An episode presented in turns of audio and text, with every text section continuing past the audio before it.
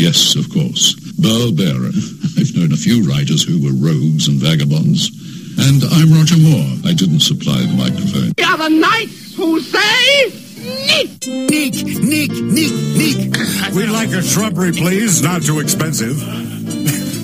Hi, I'm the legendary Burl Barer, broadcasting live from the gleaming Streamline Studios of Outlaw Radio, nestled in the loving hills of Encino, California.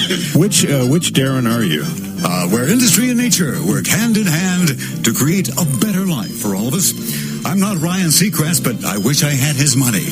How do you, how do you know how much he has? I don't. Okay, so there Well, you it's more than what But we I'm have. assuming after I saw him do his Dick Clark impersonation, I figured, you know, a man could make a living doing that. You know what used to really piss me off is when, and Kath, we'll be with you in a sec, but but what used to really piss me off is when he was on with Dick Clark. What do you after- call him boss? Uh, yeah. Oh, That that, made that me just insane. my, my skin crawled off Oh, my hey, body and up boss. a wall. You know, it's like I wanted to just slap him because it was so condescending. yeah, like you and senile pa- old fart. patronizing, condescending, and all of the all of the above. And you know, Dick inside wanted to kill him. I'm sure he because did. Because Dick wanted to kill most everybody on a good day, yeah. and then he got uh, he was stricken, and so he had the mind but not the body. Yeah. So he must have lost his skull on. Oh, I'm sure he was just seething Oh, inside. God. Well, now that we're on the verge of committing murder, let's turn to the topic of true crime. Uh, produced by Magic Matt Allen on the Outlaw Radio Network. Yes, I am the legendary is. Burl Barer. That is Howard Lapidus, manager I to the stars, stuck on the tarmac.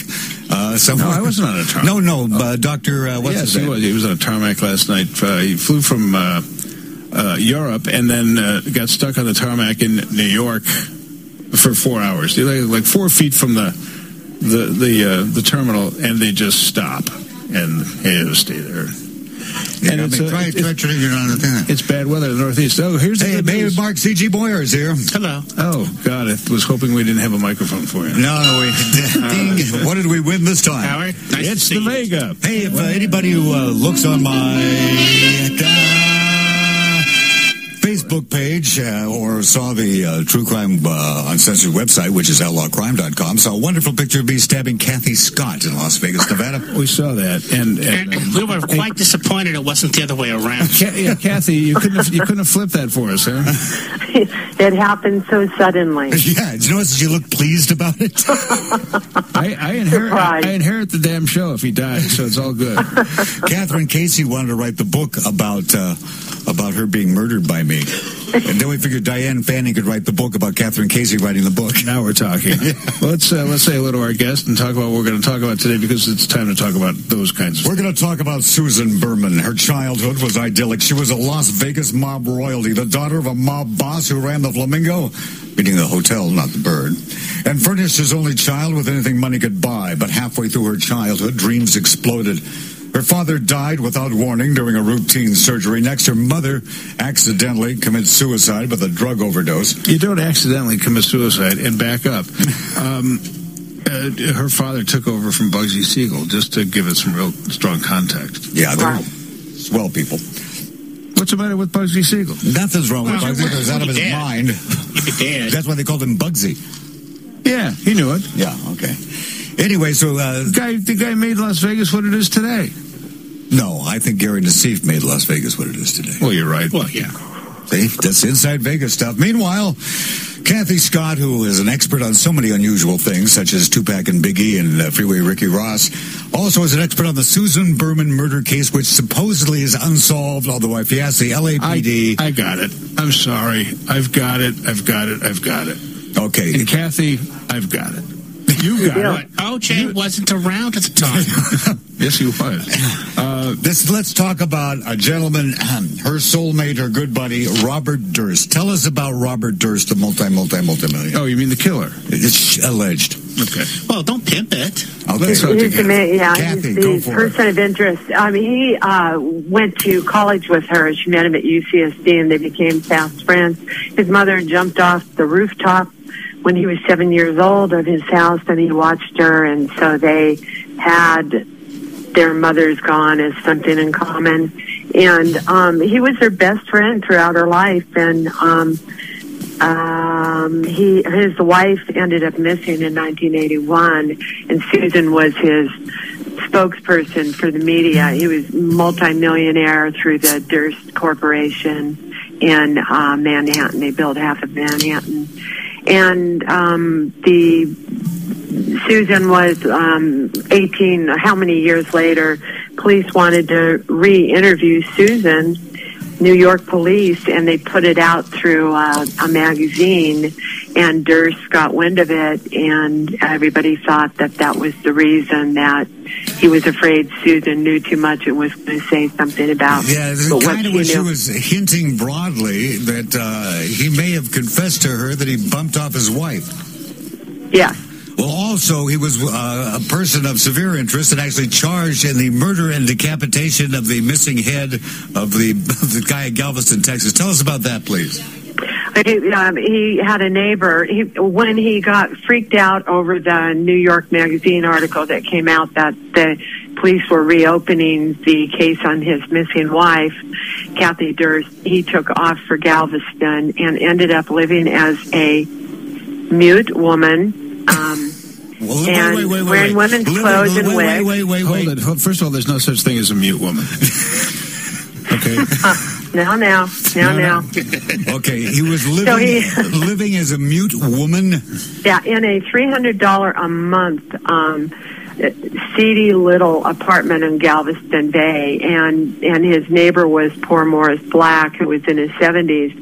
And what Robert Durst said was um, he uh, threatened him or something with a gun, and oops. Um, Robert got it. Instead, it went off, and poor Morris was dead. He panicked, so he took a chainsaw and a hacksaw and hacked up his body, put it in bags in Galveston Bay, and a poor 12 year old man and his father found the torso floating up when they were fishing. So let me So get, he was charged. He was tried, and and he had the wonderful Dick Guerin for a defense attorney out of Texas, and he got off on self defense. yeah. Let's let's let's uh, just recap this, uh, if I may, or decap it.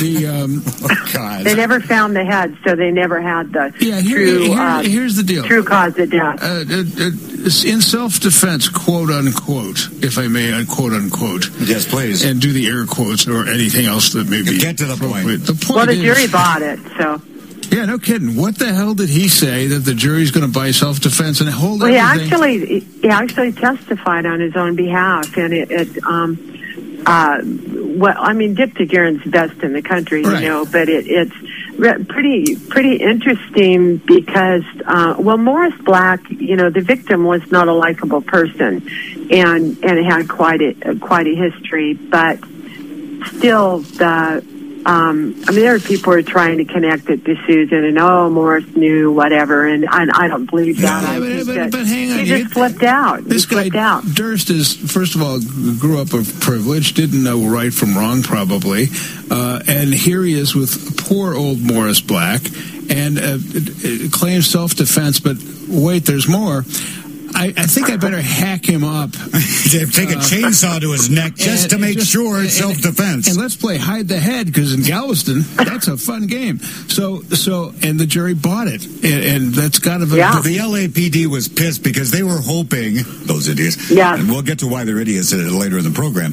But uh, they were hoping that he would be convicted on that to get him off the street because they uh, were making the assumption that he murdered his wife, murdered this guy in Galveston, and also murdered Susan Berman because she was going to blow the whistle on the fact well. that he murdered Let's let's talk about the Susan. Which would have gotten the LAPD off the hook from having to worry about being exposed Robert in LA. Bingo, right? Because uh, now, okay, let's not wait till later in the show. No, let's, hang on, hang on. Okay, Bart. I'm fascinated by how he got caught at this point.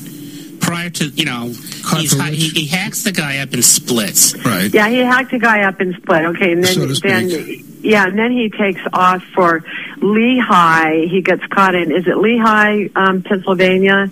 He went to school there. He, he got his um, um, bachelor's degree from there.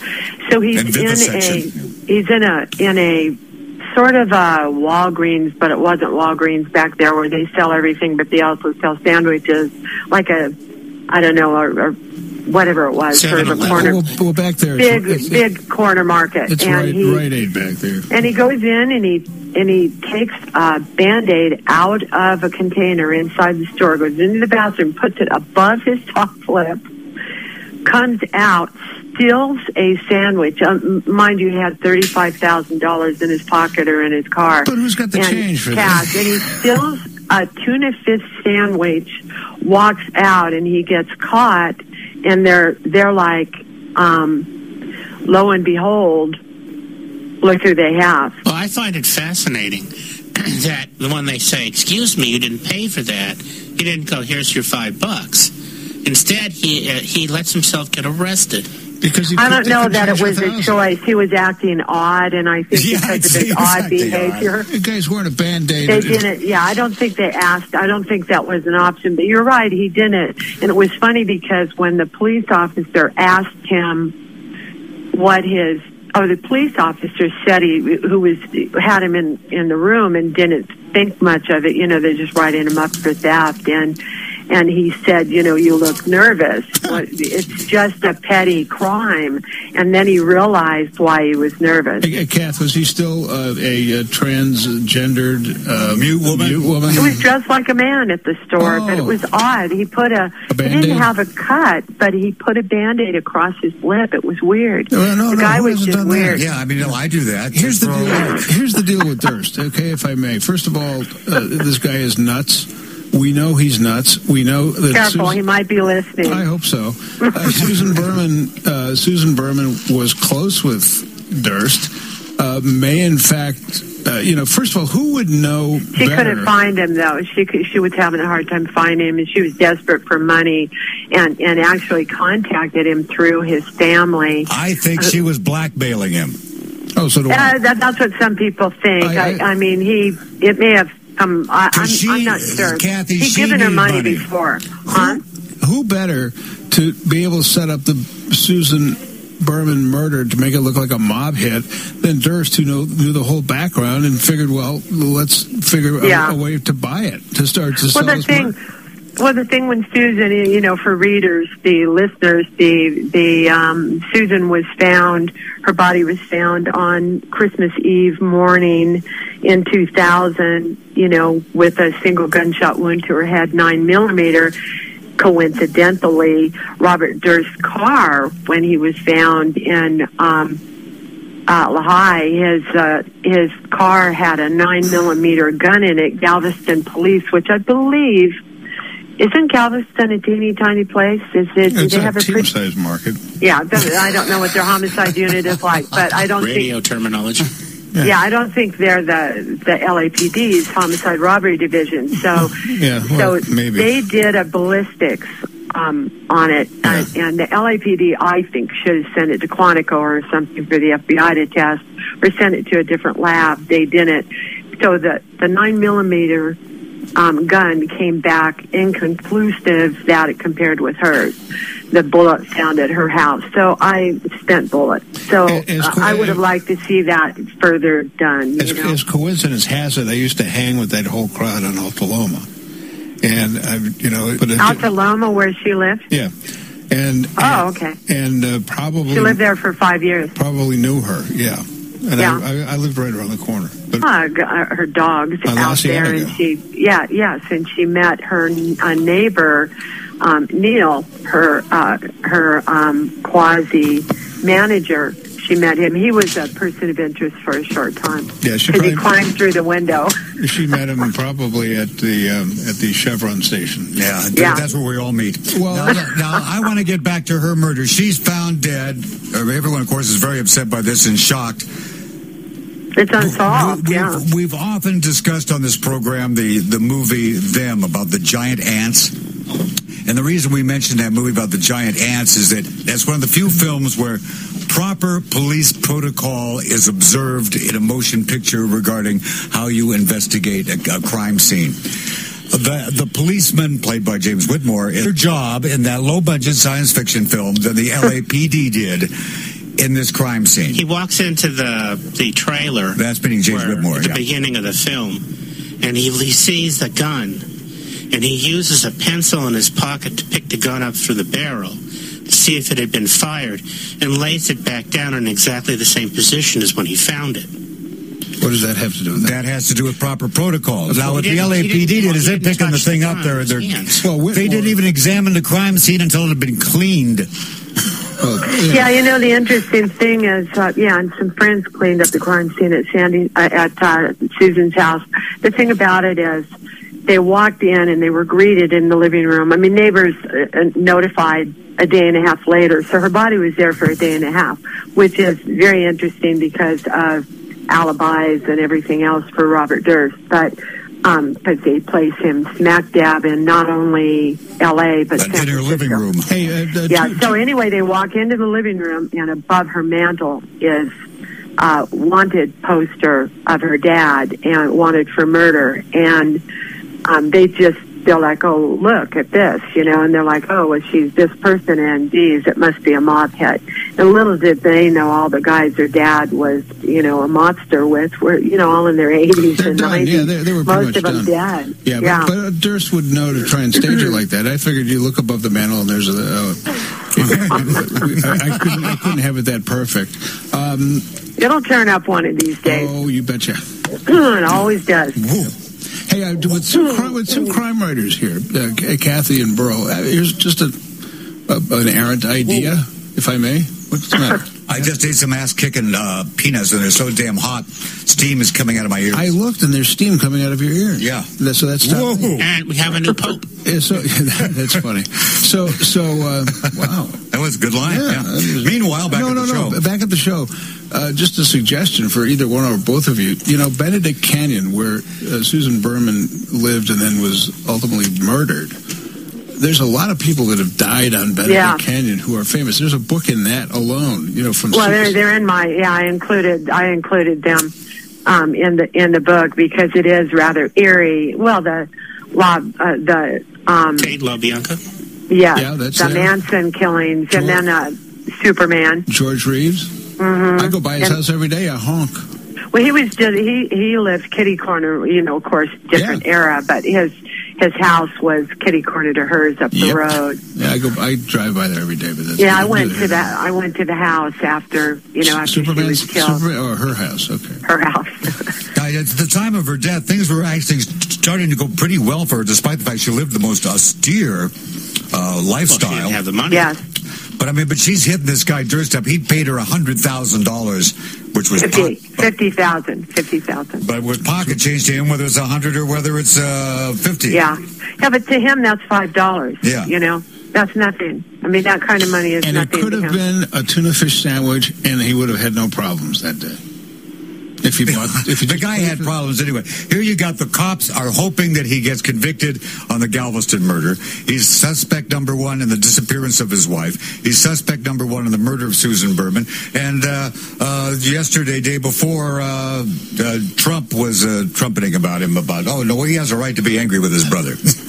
Well, because Trump hates his brother because his brother took over the family business and runs New, the other half of New York City. Well, it's kind of creepy when you've got a brother like that who's a little um, off, who's Yeah, standing off, in your street staring at your house. I mean, that he's been stalking his family, and so that they went to court for due reason. It wasn't just once; it's Uh, this happened showed over and over. For, he showed up for Thanksgiving dinner dressed as a woman and acting mute. and, he, and he didn't have a word in his defense.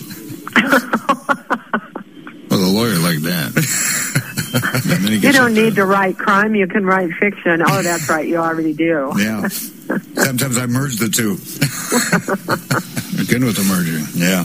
There's always mergers going on So, in New so, York. so let's review. Shall we? Yes, because we're all over. the Oh, let's mention the book, by the way. Yes, I think we should start selling Yes, together. yes. Do we have enough time for the entire title? I think so. Murder of a Mafia Daughter is a revised edition. It's now called Murder in Beverly Hills The Mob Style Execution of Susan Berman, her crime boss father, and the deadly secret she took to her grave. I'm sorry, Burl, but we're out of time. now, I'm partially responsible for the long title. You are. Yeah. So why don't we tell the audience why?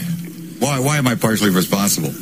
Yes, I think it's question. more irresponsible. Well, that I know, but but why are you partially responsible? Because she was coming up with a new title and subtitle for the book, and I helped her out. That's all. okay, I'm a helpful guy. uh, well, I know you. I later So stabbed her. subtitles are important for search engines. Hey, look, when, when when looking for a title, you come to me. I've got 17 movies out there, and four books. So and five Razzies.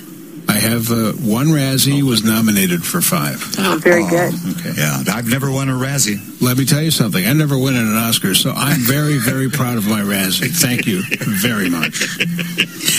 I made the worst movie of the year 2000, and I'm proud of it. Well, Steve writes excellent books 2000 and the other Yes. year. Murder in Beverly Hills. You can look for it under that title. Cathy Scott, and it's got all the updated info, including the LAPD biting their nails over the fact he gets found not guilty in that Galveston murder. Hey, Kath, this is a downloadable book, right? We can download that. Yes, it's um, it's available on um, iTunes, Amazon, Barnes and Noble, all those things Fantastic. as an ebook. And I just I read it as an yeah, as a PDF actually. it's an excellent book, ladies and gentlemen. Robert uh, Robert didn't get off completely clean uh, from his murder trial. He did serve time. He did. He he did serve time for. Um, I think it, Failure- it might have been evading. reveal. Was it? Yeah, I I think it was evading police or something. I think he did a you know eighteen months, two years, whatever it was. And, and his out. reward for He this was was spotted in Las Vegas, by the way, about a year and a half, about a year and a half ago, which was kind of creepy for me. So what was Well, his reward for for this? It was, pa- uh, say what? He got a reward for this. Well, yeah, you were When he got warned. out of if you- well, namely, his family disowned him and wanted him out of the Oh, it's organization. just uh, he was given six billion dollars now, in your book, you to say walk six, away and never have anything to do with them again. It says sixty-five million in the book. Where's the six billion? Is come it, oh, sorry, sixty-five million. I spoke too big. Yes. Thank you. Which is my life story. So, so Sixty-five million. 65 million is not 6 billion. But it's still it's still Still more than you and I make a week. That with that. I, I don't make 65 million a week. But I think he could be in breach, you know, for for overstepping because it was so that he did go away, but he um so they don't have to deal with him anymore. He he bought a place. Uh, interesting thing, you can find it online. A bunch of stories about it. He bought um a in a building. You know, you buy houses within houses. So he Right. bought an apartment, very large one, bought a couple of them and combined them, and completely freaked out the mortician on the on the on the You bottom think the guy floor. would like the business? Yeah, that, For that kind of money, very freaked out. Neighbors are very freaked out that he bought a place, and he's married. He married this woman. And, She must uh, be she- freaked out. She must be an idiot. Well, she's a realtor. She knew who he was when she bailed she him out of she she bailed him out of jail. she married him for the name and the money uh, because she's not sleeping with a mute woman. yeah. So Or he bought it with is. her, and and he's uh, I don't know if he's living there, but I mean the guy travels a lot. He's got a couple of houses Under in under San beard, Francisco still.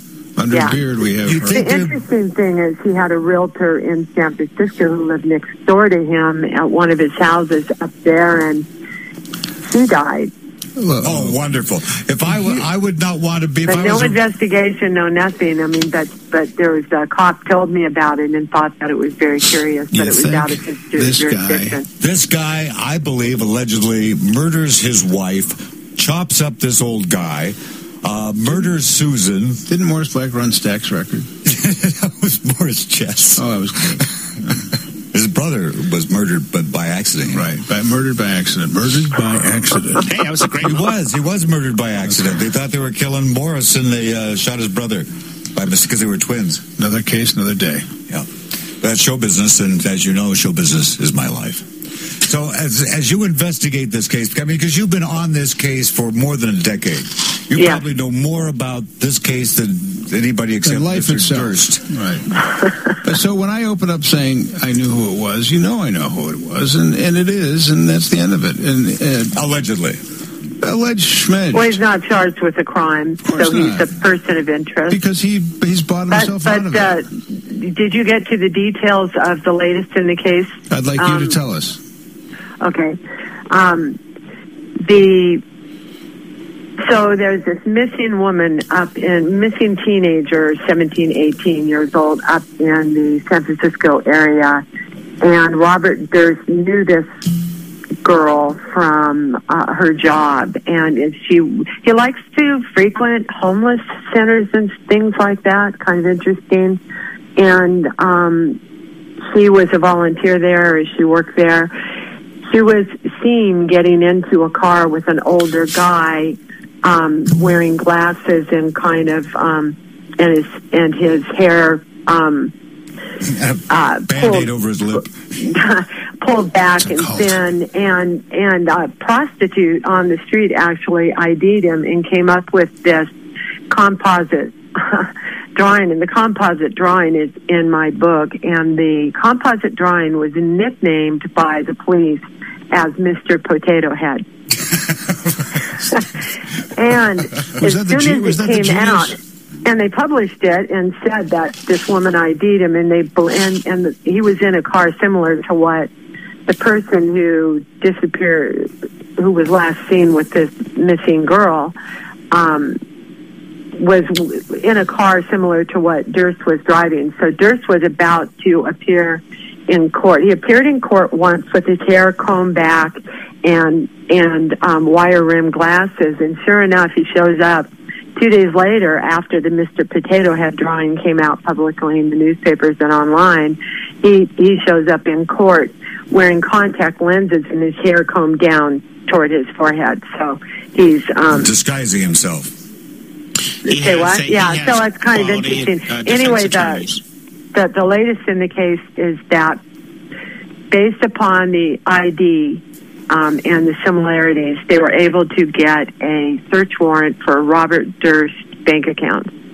And in the process of trying to see what, what his goings on were up there, they learned that in the day and a half that well, in the the day Susan was believed to be murdered was the twenty Fourth, twenty-third. 22nd, 23rd, and he they place him in California based upon his bank statements. I don't know if it was if it was gas or whatever it was. And then Susan told so LAPD and the FBI are now working on a joint task force investigating Robert Durst, the Susan They're Berman trying to case, get him for something, but the the problem. Susan Berman case, and in California. Yeah. The, pro- the problem is, if this thing goes to trial and he can afford to hire the best attorney, they're going to show how totally incompetent the LAPD was in the investigation of that homicide from day one.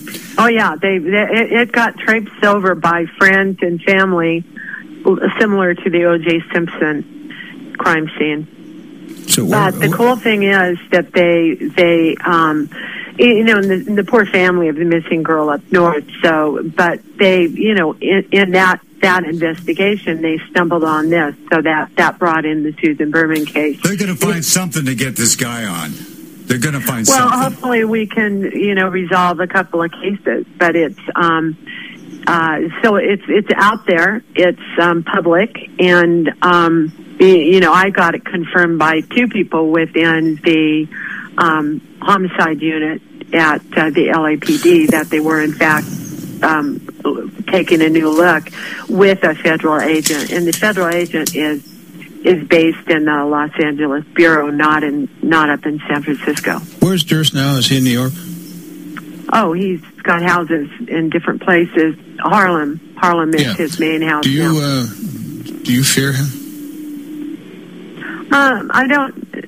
Uh, I'm pretty high profile. Mm-hmm. You know, I count on Burl, count on Kathryn, Casey, but um, I do. Uh, I do. Um, it's it's a little creepy, but you know, I'm I'm not a Hey, victim. if you're a true crime writer, but, but I, yeah, I don't really like that question.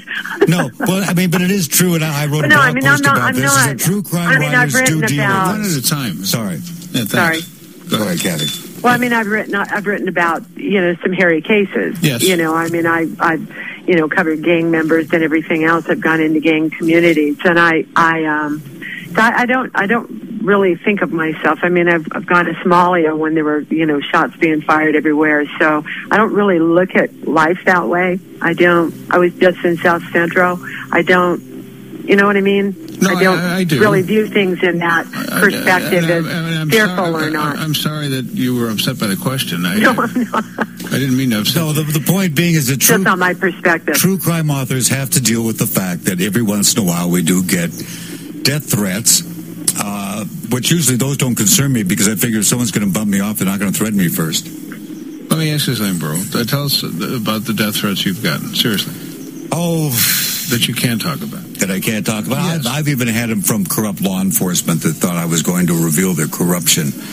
Where- Kathy? Well, I've had cops on my street, undercover cops on my street. You know, they're trying to get us because they're mad at us because reporters are writing about them. I went out and what a cop told me to do it. I went out with a camera, walked right in front of the car, waved and smiled and took a photo, and they never showed up on my street again. Well, that's Oh, good. tell the story. Uh, This is a bit off topic, but tell the story. Okay, you and I were together for Christmas at a party, and they were there with the, the journalist who got arrested for calling the cops. Oh, oh. Well, that's coming out in a, yeah, we're not going to, it's coming out. It's pretty, we're keep, he's keeping it low profile right now, by the way, Oh, okay, sorry. because he doesn't want, want them to know. But yes, it is a pretty I don't think they're listening to my show. case. More importantly, why was I not Oh, when the documentary comes out, you're going to want him on the show. Yeah, why was why wasn't I invited to this Christmas party? you weren't in Las Vegas that day. Oh, I was supposed to be there today. Yeah, I know. I would have gone with you. I know. We were going to have Mark do the show with Kathy. Actually, I would have done the show with Kathy. And And, Kathy- And it would have been fabulous. And Kathy's in, Ga- and Ga- Kathy's in Gainesville, so you know, trying to help, Kath. Yep. I'm just trying to help. Well, they, they tracked I, I us think down. she's living as a uh, as a, a As a loudmouth man, That's a lot about man, yeah. Yeah. Because she's a certainly not a mute woman. mute man. That's right, mute man. So- A malamute. And by the way, I must apologize to all mute women uh, for making that wisecrack that I made. But you know, there is some truth in what I say. yeah. well, you know, The, the reason is that research shows research shows that unlike men, Yes. when women speak, endorphins are released, and it causes them great pleasure, which is why women become can become addicted to speaking because it creates uh, releases pleasure chemicals. You have just solved both of my divorces. They, they thought talk, it was your they talk you into women, oblivion. you know. Yeah. Count me wrong. Yeah, no, they do. It does happen that it releases pleasure. It doesn't happen with men, but it does with women. I talk too much. Yeah, we know that. That's why we wondered about your gender. Yeah, okay. Well, we found out earlier today that you're a lesbian. Is that right? Yeah. I, I missed that. How did. I miss that? That must Well, have when you on. walked in on broadcasting. Yeah. Oh, that, but Oh, lesbian and I, lesbians and I have much in common. yeah, they both have the hots for women. Thanks, Burl. You know, the joke Hi, would I'm work without the ID. Uh, we, I- no, we, we had to do the follow up for those in our audience who don't understand things. Remember, we Matt's show comes on after ours. We have to explain lots of stuff. Why don't we get this show back on track? So just prior, just prior to our uh, heroine's uh, demise, uh, she was working on uh, a Las Vegas uh, uh, idea television program. What- and what we're Yes, um, actually for Showtime, I believe, and it was, I think it was being picked up as a pilot, and so she was pretty excited about it because It she it was had. being it was uh, called Sins. It was being uh, it was given a pilot order, which does not mean it's going to be a series. Exactly, yeah. Um, but she had she had very high highs and very low lows. You know, she'd done a book, she'd had a b- movie deal out of the book. She'd done she wrote two uh, two novels and um, Easy Street and Lady Las Vegas. Lady Las Vegas was a companion book to an A and E special, which is the best special ever done on Las Vegas. What's, Uh, uh, what's the two-part name of series. it? What's it called? Uh, it was in uh, Lady Las Vegas is the book, um, and I can't Because the remember special's the name of the probably series. uh, I, the only reason I bring it up. The Real Las Vegas A and E four part series, co-writer, co- co-producer, 1996. Thank you. Yes, ex- thank you. It was excellent. The best thing that's ever been done. You guys should re- uh, get it if you get a chance. Netflix. But she got she got the team got an award for that. She was one of the writers, and she was instrumental because of her contacts over the years in getting so many people to interview for that. So she was doing um, a new one on influential women, the women who made the men, you know, the women behind the casinos and the and the new bosses, not the mob bosses. And so she was she was um in the midst of interviewing all those people, but that's not anything anybody would want to to get you dead over, you know. I mean it's there was nothing Here's why she's dead. feature type thing. She was going to reveal Durst's uh, uh, murdering his wife, beginning and and later story. That's it. Um, and he can come. That's a shame that. Well, and it's a shame that the uh, that the state police and and well, I think it was the state attorney's office in New York that they revealed, investigators revealed in advance that they were seeking to speak with Susan and made it public. And then, I mean, he he went on the lam immediately after that, and lo and behold, poor Susan got dead Well, a short time later. It's guy- really awful. the, the guy's loaded, so he can get a lot done. He can buy a lot of cops, buy a lot of politicians, buy whatever the heck he wants, but except for a tuna sandwich. And Well, the interesting thing about the, his family is I was told um, from within the homicide unit that just recently when I was doing this second edition, because I always thought it was odd. I knew that the lead detective, a lot of detectives were on this case, but the one lead detective who was on it for a long time was had taken it to the DA's office twice, and it was turned down. A case against um, Durst uh, in the death of Susan, and it was turned down. And I was told that early on in the investigation, when when detectives want, they never interviewed Durst, uh, only just spoke to him briefly on the phone. That when they were seeking to interview him, that the Durst organization sent letters to homicide and to the DA's office to back away. so, just so And I, I don't know how that happens. Well, I don't know why just- they don't say no. just so the audience has kind of a perspective on the power of the Durst family and whether this guy was excommunicated from his family or not. Just imagine in your head the island of Manhattan. Now think, get that picture in your head. Now take half the buildings away from that picture. That's the size of the Durst organization. So Yeah. he can buy and sell whatever the heck he wants, and he did. Whether it's influence or not, but the, Right. there was pressure. There was pressure exerted, and they, because I'm not saying they took money, but there was pressure exerted, and they backed away, which Sure. I find fa- rather fascinating. That that would take precedence over justice, but uh, and Oh, whether it was or not, I mean, they say come on. You've been doing this too long to Today, be, to be today they can do that though. They can, uh, you know, somebody from Manhattan can go to, you know, Politics somebody with power more there. entrenched. I don't know. If money could buy you out of trouble, Phil Spector wouldn't be in prison. Uh, How do you know how much money? Well, I don't know. Do you think in the in the He Jodi Arias case that that uh, what was the prosecutor's name in that case? Do you think do um, the guy who did such an incredible job? Do you think that if, if he if there was a powerful family that came out and tried to exert some pressure on that DA, do you think that guy wouldn't have been? He would have he would have sung it from the mountaintop. Well, it depends on your ethics. It depends on how much money we're talking about. Uh... what the hell? I think we're taking a break. We've lost our mind. Like, We're taking a sixty. Are we taking a sixty second break, Matt uh, Allen? Yeah, you want We'll to do be a back. commercial? Do a live commercial. I'll, I'll do one for you. Okay, we'll be right back in 60 seconds on True Crime Uncensored with special guest Cathy Scott, who's amazingly still alive after being stabbed by the legendary Burl Barer on Christmas.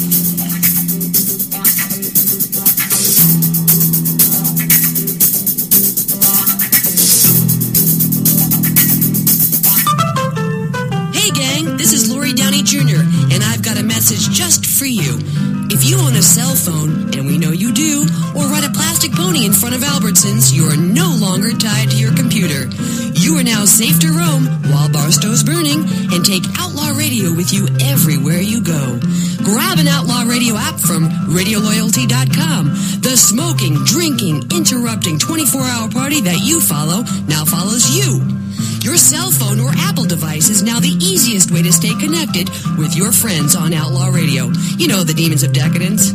Change the way you listen to radio seven days a week. Now available free at radioloyalty.com. Just punch in Outlaw Radio. Okay, take it. pleasure that I have the, uh, the the pleasure of working with a guy that's written at least twelve books. Some of them have sold. Yeah, And, I bought one myself. and you can buy his books on uh, Amazon.com. You can buy them on iTunes. And we're talking about the legendary and the great Burl W. Barer. No W in there. I just put it in there. Uh, Burl Barer wrote the latest thing that he wrote. Uh, the latest, uh, it's out in paperback right now. It's called Headshot. Incredible book. Get it however you can get it. Don't steal it. I'd like to sell you my copy because I want it out of the house, but get it however you can get it because we love the, no, really love Headshot by Burl Barer. Available now at iTunes, Amazon.com, and at a store near you. And the Barnes and Noble. Oh, that too. And get Body Count too while you're at it. And Fatal Beauty. And Mom Said Kill. And Murder in the Family. Anything else that's not used, don't buy it used. Yeah, I hate you when you buy it used. I'll come to your house and slap you. People don't realize that authors don't get a dime when you buy a used book at a garage sale. We're back now with Cathy Scott. Murder in Beverly Hills, the mob style execution of Susan Berman, her crime boss father, and the deadly secret she took to her grave by Cathy Scott. You can get it right now, this instant, this moment. It's a fantastically well written book. And, uh, you know, Susan Berman was loath to believe that her father was a mobster. She was standing in a bookstore and she's reading a book about Las Vegas and she's reading about the murder of uh, Bugsy Siegel. And it mentions her father's name. And it says he could kill a man with one hand tied behind her back. And she's so shocked, she pukes in the bookstore. Did you know that, Cathy? I've I done that. did, yeah, yeah. Oh, you've done that. I read that in your book, so I figured you better know it. Puking in a bookstore is, is rather fun. Well, yeah, that's a, it's yeah, I kind was of a- you, she was, yeah, she had a hard time wrapping her brain around it. The thing about Susan that was so sort of sad, she was 55 years old when she was killed, but her parents, she was 12 and 13 when her parents died, and she never, nobody ever talked to her about their deaths, and she never got past them, and it was almost like her feet were firmly planted still here in in Las Vegas, you know, down to her little girl bangs that she wore for the rest of her life, you know. So she was forever 12. Yeah, forever 12. It's sad. That's a book title. I'll take it. It's a damn good book title. Thank you. I'm taking Forever 13. Forever 21's already a store. It's the endless bar mitzvah. I went to one of those. Must have been Orthodox. Your own. That's conservative. Too conservative for me. Um, she, uh, Susan, was uh, um, managed to put her life together uh, and uh, get herself an education. Well, the mob paid for her education. She, Susan was given, her uncle Chicky took care of her and, well, stuck her in boarding home, boarding schools, and then she stayed at his, um, his house with his two kids on, on breaks. But she, he was her, her father's uncle, or her father's brother. Brother, brother. And he got, he, he was given money. Then when she was 21 years old, she was given a payout and then she received payments. Her last payment, she was 30 years old. Over a period of those nine years, she received 5.4 million dollars. Oh, nice. That's according to her cousin. And she, yes, she lost it. She got a, what was it, $185,000 or something in 1981 for movie rights, which was a lot of money back then for um, her book, which didn't get made into a movie, but she got to keep the money. And then she got, I mean, she worked for New York Magazine. She worked for the San Francisco Examiner. When she moved from, she followed Durst out to New York, and lots of good things happened. And then she moved to LA to try to become a screenwriter. And that, she bought and sold houses. She bought and sold houses in San Francisco. She, you know, she went through money like it was water and she ended up penniless, absolutely penniless, up and down a couple of times her life. I find it So not, she fascinating. didn't really put herself through school. It was paid for by the mob. I find it fascinating that um, what what she did in San Francisco that ended up being the impetus for her to go to Hollywood. What was that? She wrote a, an interesting Well, article. in article for Don't re- just report. Put it in the form of a question if you she want. She wrote a fascinating article for the Yes. uh, Examiner. What was it about, Cathy? Um, it actually was for an alternative weekly. She um, she freelanced some at the same time while she was at the Examiner, and she wrote. She wrote. Um, she and her girlfriends had gone out one night to a bar, and she was a big deal. She was in the society columns and the gossip columns all the time. Susan was her goings on, and they thought, you know, it was a hard place to meet men, and so she she wrote an article on how to get laid in San Francisco, and it that was the title. and That's- that was that's one pretty page. risque. that was pretty risque, and what the nineteen what that was the nineteen seventies. So that was pretty pretty risque, and she um, was sort of the you know the golden haired girl, you know, and she had lots of promise and and um, she, yeah. On that note, she she um, got picked up by New York Magazine in in New York City. What a career. Things were going real well for her up to the day she was murdered. Well, she she'd had she was she needed a new car. Um, she wanted to buy a used one. Durst um, sent her twenty five thousand dollar check, um, and then she um, was behind in her rent by three months, and um, her her landlady as well. Her landlady disappeared on vacation, by the way, the day after really? Really? in a rental car. Yeah, and, Perfect. Was um, she ever found?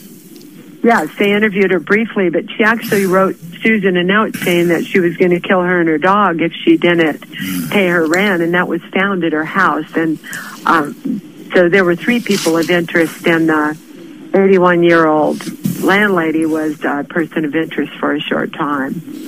But she disappeared for a couple of weeks afterwards, which I found interesting. She was hanging with Morris Black yeah, yeah. Then there's the Hands up on cadaver. one, yeah. on a wall. There was the cadaver note as well. Did you see the cadaver note in the in the book? Cadaver Pearl. note? Mm-hmm. What is, Okay, so before uh, Susan was killed on Benedict Canyon, which is really Beverly Hills, but it's under the jurisdiction of the LAPD. right. But apparently, the person who knew she was dead didn't know that it was within the LAPD's jurisdiction and sent postmarked a note. The note was postmarked prior to her body being found, which would have been that Saturday because she was found on a Sunday. So killed on a Friday, found on a um, still in the house on Sounds a like a Saturday. Crystal so so they wrote so they wrote the person addressed it to the Beverly Hills Police Department and in capital letters wrote cadaver in the house and gave the address. Ah, And it was postmarked before her body was found. And, but the truth is, is that part of Benedict Canyon is part of Los Angeles. It is outside the jurisdiction of the Beverly Hills Police. so the Department. killer sent it to the wrong place. Oh, I thought she had a. Uh, I thought, yeah, sent it to the wrong place, but it got. Of course, they gave it to the LAPD, but just for the heck then, of it. so then they were. So then the cops were hoping for um, Durst. They were waiting for him at the, one of three services. One was the funeral, and he never showed up because they wanted him to sign the guest book so they could get a handwriting sample.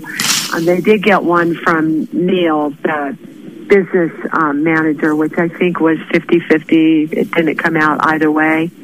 Sort of inconclusive. Now, what what did Susan find so attractive about this guy, Durst? I mean, didn't she pick up on the fact that he was a screwball and that he murdered his wife? And And that's what she liked. He was eccentric, and she liked it. So Yeah. was she. She was eccentric. You know, it's, but Susan was a character and and could light up a room when she walked in. But she was, you know, deathly afraid of heights and and had a lot of phobias. She was afraid she was going to fall out of an upstairs window, um, that sort of thing. But she was people people who remained friends with her loved her. But Susan, if you crossed her, she would erase you from your Rolodex and her Rolodex and would never mention your name again. A Rolodex, by the way, for those, those that who don't know. before they had cell phones, hey, Yeah. Kath, by the way, what, what are your phobias? I don't have any. Okay. let's settle No. that. It's have not tofu, phobias. I know that. Men, no. no, I don't have any. I'm not afraid of. I'm not afraid of too many things. Okay. Spiders, I don't like, but I'm not really afraid of them. I think once you've had a gun to your head or something like that, you, there's not too much to kind of. You ever had a gun to your head? Or a Or- knife to your head. Yeah, that was a pair of glasses to your head. Yes, I've had It it. looks like I've a been in some hairy situations, you know. As a, You had a I, I don't know. Maybe I've been once. to too many too many homicide scenes. I don't know, but you know, as a police reporter for a long time, What I mean. I've gone into low income housing projects at night where you know gunfire is going What, on. is, what attracts you to homicide? I I I like to write about the underdog. I I think it's unfortunate. I mean, part of the reason I've continued writing about the Tupac case and Susan's case is all these years later, their crimes are unsolved, and Biggie Smalls and it's a crying shame, especially when in some cases we pretty much know who did it. Yeah, uh, and, and in we- Tupac's too. And they we just talked about Tupac. I told you who killed Tupac. That was easy. That was Anderson. Yeah, it was Orlando Anderson. But but it. Where uh, he now? Crip. He's he got dead in uh, eighteen months later. That's why we can don't say Unrelated, they said. Yeah. No, he he no he's and he's uh I mean he, everybody knew he was the one who did it and but it was other other you know it wasn't just him No, no, he was the, he was the he was the he was the He end result. shooter. Yeah, he was the shooter. But but in so I like to write about the underdog and and and give them a voice when they have none and write uh, continue writing about it So you, know consider you, until it's solved. you consider the dead guy the underdog. No, not all of them. Okay. No, no, not all of them. Susan, In Some, some cases. people are greatly improved by death. Susan underdog. Susan was absolutely. Um, um, I mean, it's it's a sad story. She was a sad character. You know, she was she was um, people loved her, and she was you know up and you know um, she was she joked a lot, that sort of thing. But she she there was very very deep sadness what's the about one? her. What's the one thing about her, the underdog aside? What's the one thing about her that was screaming in your head? I have to write about this. I mean, I, I remember sitting and reading the first newspaper article that came out when I saw it, and um, the fact that her dad was who he was, and that she, I mean, she was alone in the world. Really, she had cousins, no brothers or sisters.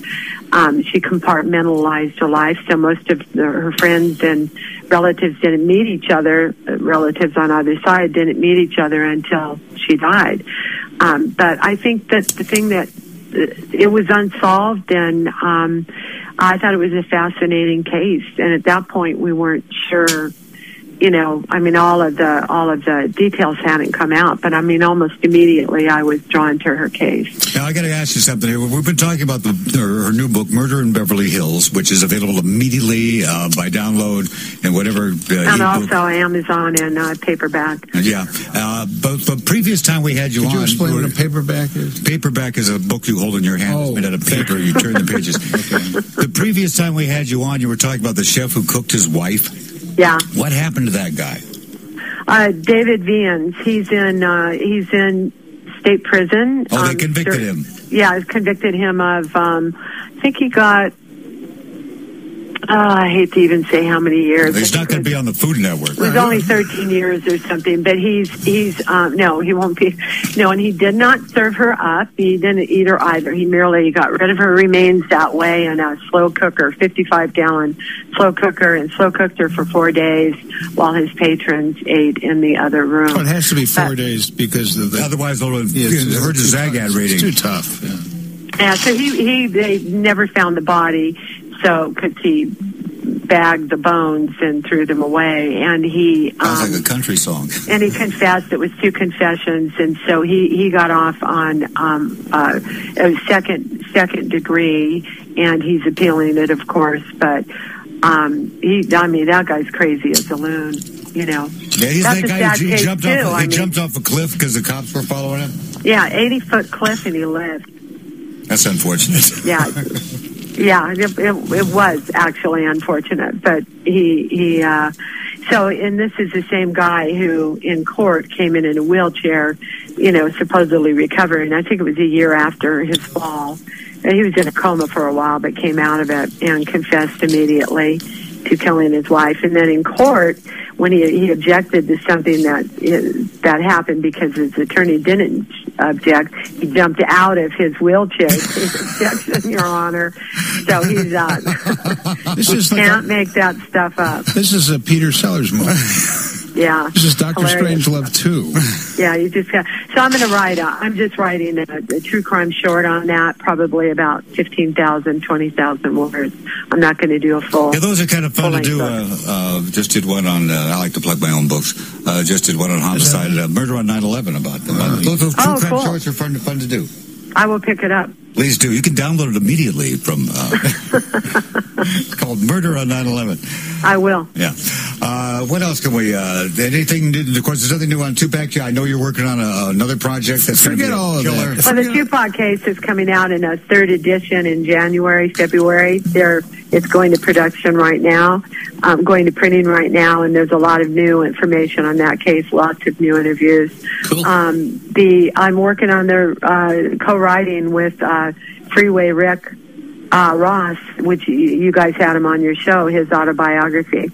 That'll Drug be, that'll be cool. out of uh, South Central. I guess there's yeah. a big budget movie coming out Dar- on Dark Alliance. That should be fascinating. Yeah, Dark Alliance, Gary Webb, who who broke this story about Rick and the whole Iran Contra Nicaragua connection and all of that to the drugs and crack cocaine in the 1980s. So it's a fascinating story. He's, he's a really interesting guy, as you guys know, because you had him on. So when that comes out, that's going to be the end of February, early March. Our You producer, have- Magic Matt Allen, is standing here on. looking exceedingly charming. He's got a different hat on than usual. Matt, it just matches your eyes. But I, well, I only want to interject because um, because I, this is important. Uh, a, I've enjoyed your guest, and B, um, I find it fascinating that when she says the word uh, "didn't," and she says it many, many times, she doesn't pronounce the second D. I don't. It's And an find- awful I- habit. But I find it uh, sort of sexy and nasty. He's getting I, I perjured as we find speak. I find Cathy sexy and that. Thank you, I think. Yeah, Thank you, I that's think. A, from us, that's a compliment. We called you a crime hottie, right up there with uh, you know Erin Moriarty and uh, And by the way, Highly, highly- Crimson Tide hat. Highly, highly attractive. Yeah, Highly attractive. highly Ah, thank you. And uh. I'm trying to figure out why you wanted to stab the poor woman. Oh, stop it already. Hey, Kath, we'll have you back soon, okay? Yeah, great. Good luck on the book Murder in Beverly Hills by Cathy Scott. Buy it, read it, believe it. Thanks, guys. You're Thank you. welcome, Thank you very much. Hey, Burl. What? What's happening next right here in Outlaw Radio? Magic Matt Allen, the Demons of Decadence, including but not limited to Howard Lapidus, Mark C.G. Boyer, Larry Burl Barer, Sirius Vic. I don't know if Brother Marty's here or not. Frank Hagen will be joining us next week on True Crime Uncensored when Nick Bryant is here to discuss the Franklin scandal. That'll be hot stuff. Rock your body, yeah. Everybody, yeah. Rock your body